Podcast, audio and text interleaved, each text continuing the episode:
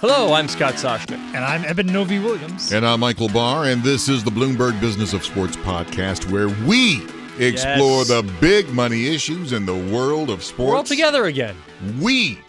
Today, we begin with Fanatics, a serious situation. Yeah, a lawsuit that was filed this week by the U.S. government, specifically the EEOC, the Equal Employment Opportunity Group, alleging racial harassment, discrimination, failure to promote at Fanatics at their Jacksonville location. A large part of this lawsuit seems to stem from one employee, a black man who was hired in 2012.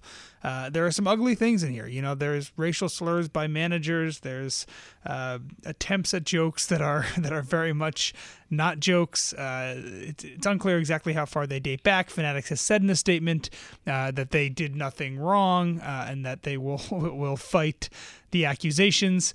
But, you know, this is a company that has connections across the sports world. There's investment from the NFL. There's investment from Major League Baseball. The kind of company that you don't even know you're doing business with Fanatics. That you could do that. If you're doing it on the website of the NFL, the website of a league, you don't realize it's powered by Fanatics. Exactly. It's a $4.5 billion company right now. Run by Michael Rubin. Any sports fan that has bought a T-shirt or anything online sports-related, officially licensed sports-related in the past couple of years probably has bought it from Fanatics. This is a company that is massive. It's the biggest seller of licensed sportswear. You're closer to Fanatics than I am. When did Michael Rubin buy the company, and when were these allegations again? So the allegations, the man, kind of the center of the lawsuit, was hired in 2012. Okay. Michael Rubin bought Fanatics in 2011. And then in the first couple years of his ownership, he merged some of his other companies underneath it. He had some licensing rights elsewhere that he moved under Fanatics. So, you know, this all happened at a time when the current owner, Michael Rubin, who's a e-commerce billionaire, when he bought the company. Unclear how much this happened in the transition as he was ramping it from a small North Florida company all the way up. But the backdrop of Michael Rubin, I mean, here's a guy who's fighting incarceration and social injustice. Yeah. He freed Meek Mill. He was instrumental in that. So it's that backdrop in which his company is now being painted in this light. What I don't understand is, Fanatics, are they saying that the gentleman who is bringing up these allegations, that it never existed? Because, like you said, the things that are on paper are pretty ugly. It's unclear, and the Fanatics statement was pretty brief, in which they said that they feel as though the company is not responsible or hasn't done anything wrong.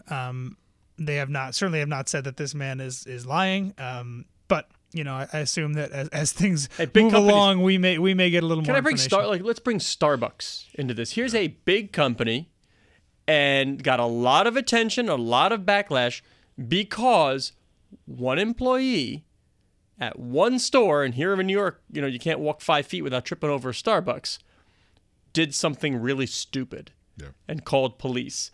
Now, is that an institutional problem of racism at Starbucks? Is this an institutional problem of racism at Fanatics, or did one employee do something really abhorrent? Yeah, and that's something we need to clarify. The allegations are against one employee. No, they're not. One employee's making allegations. No, wait a minute. So there are more. So the gentleman who's making the allegations is saying that several people did this? A number of them, yeah. The ugliest parts of the lawsuit are, you know, a variety of things that were said to him by a plethora of team managers, you know, superiors, colleagues. I mean, the thrust of the allegation is that the workplace down in Jacksonville at Fanatics shop is systematic in its treatment of African Americans and bias based on race. So again, a large part of it stems from what one man said his experience was, but these are about more than one Fanatics employee for sure. Well, now I'm kind of blown here because I don't understand if several people are involved. How is everybody denying this, or what's going on here? Well, again, if it's in Jacksonville, this is far removed from your company headquarters. How far do you know what's going on in your tentacles? You need to know, and you need to clean it up if it's true, obviously. So you can bet that Michael Rubin's taking these things seriously, and he's going to find out what happened, who said what, and who did what and when. Can we talk about something happier? We'll talk about Pepsi, MSG. Is it happier? Not if you like Coke. Well, you know, it's the real thing. Well done. Nice. It took me a sec. Did you see the way I lifted my head? Nice. I did. I got it after. There was a millisecond of, wait a minute, he was making a joke, and a darn good one there. Yeah. You got to explain it, then that's... Well, yeah, right. You didn't, but it took me. I think that's more of a byproduct of my condition at the moment and not you, Barr. So he was funny? Yeah, wait, was Barr just quick and funny? I had to confirm with Eben with a glance. And then I could tell by his smile. Yes, he was. But what I find interesting here, and Eben and I talked about this off air yesterday, is one, Coke had these pouring rights at its MSG-owned property. So you're talking about Radio City and the Beacon Theater for more than 100 years. Then all of a sudden, you're displaced by your biggest rival. And the conversation we had was, from a consumer standpoint, from an ROI, how does this work? Like, do consumers care if they're getting Coke or Pepsi? What's the promotion of having the pouring rights in these venues? They switch all the time. The Mets, well, who had the Pepsi porch? Is that Mets? Yeah. Mets had Pepsi porch, Citi Field. Now it's not anymore. Now it's Coke. Who cares? Well, now, wait a minute. I'll wait 2 minutes. There's a definite taste difference between Pepsi and Coke. I'm not knocking either one. Eben, but we're going upstairs later for the blind. Medina. You're coming upstairs with us later. We are going to put Barr in the blind taste test. There is a taste difference. Well, let's see if Barr can discern which is which. No, listen, when I make a rum and Coke, when I make a rum and Coke, I can tell the difference of putting a Coke in the drink as opposed to a Pepsi in the drink. What about the rum? Can you tell if I use good rum or bad rum? I sure can. All right. That I believe.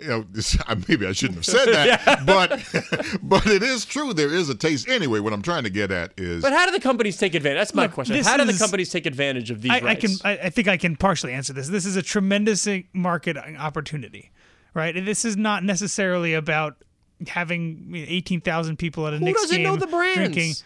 People know the brands, Coke. But then you're asking, why does Coke advertise on billboards? Why are there commercials? Because they want to inundate you. They want every single time you think of soda to think of them. They need to go to the most effective. There are 18,000 people in Madison Square Garden almost every night for some event, right? And because you have the pouring rights, that means that you have probably... If you add up all the little signs and the big ones, there's probably multiple thousands of formerly Coke, now Pepsi signs that are going to exist. But am I switching? When I now go to a point of purchase sale, when I buy for my home, if I go somewhere, half the time I'll sit down at, I like some of these bad chain restaurants. I'm not going to be promoting, but I like some of these chain restaurants. And I'll sit down and I'm like, can I have a diet bleep?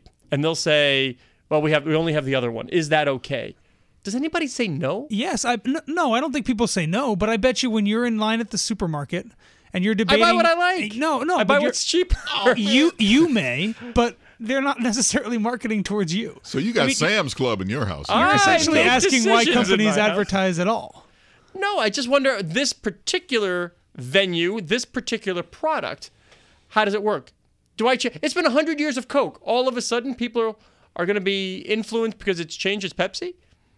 Can I ask a question? Absolutely. Yes. If there is an artist or a team that's promoted by a certain soft... No, I never go by affiliate. I do not care. But can they still? No, they can still play there, even if what's not. Oh yeah. They just can't. They just can't drink. Probably. I'll bet you they would have trouble. Now, if I'm at Madison Square Garden and I'm, let's say, Billy Joel, could Billy Joel now put a Diet Coke on his piano when he plays Piano Man? And I'll bet you the answer is no. Yeah, probably. No, he cannot. All right, here I go. When I was at the All-Star Game at the Pepsi Center, I don't know how many years ago, I'm dating myself, when Denver hosted the All-Star Game. I'm not kidding. I walked onto the floor with a Coke product. I almost got tackled. Yeah, because the NCAA does this. Yeah. You can't bring water on because they have Dasani, which is a Coke product. But see, this... Old man Barr. Here I go. NASCAR has this problem right now. Because you have people that are under the Coke brand and you have people that are under the Pepsi brand. And there was a moment in NASCAR when they would put a certain brand on top of the car when the car got into victory lane. Right. Well, the people that were sponsored by the other soft drink would just accidentally knock it off the roof of the car. Right. So this happens all the time. Yeah. And by the way, I got an added bonus one. A shout out to the guy who was at the Cubs game and got eviscerated on social media, like he stole the ball from a kid. But that is not the case because he helped the kid earlier. Right. Now, look, this is a case of Twitter that we used to say in the neighborhood, you're all up in my Kool-Aid and you don't know the flavor. Because they didn't get the whole story of what happened. You have to chime in on the air with that.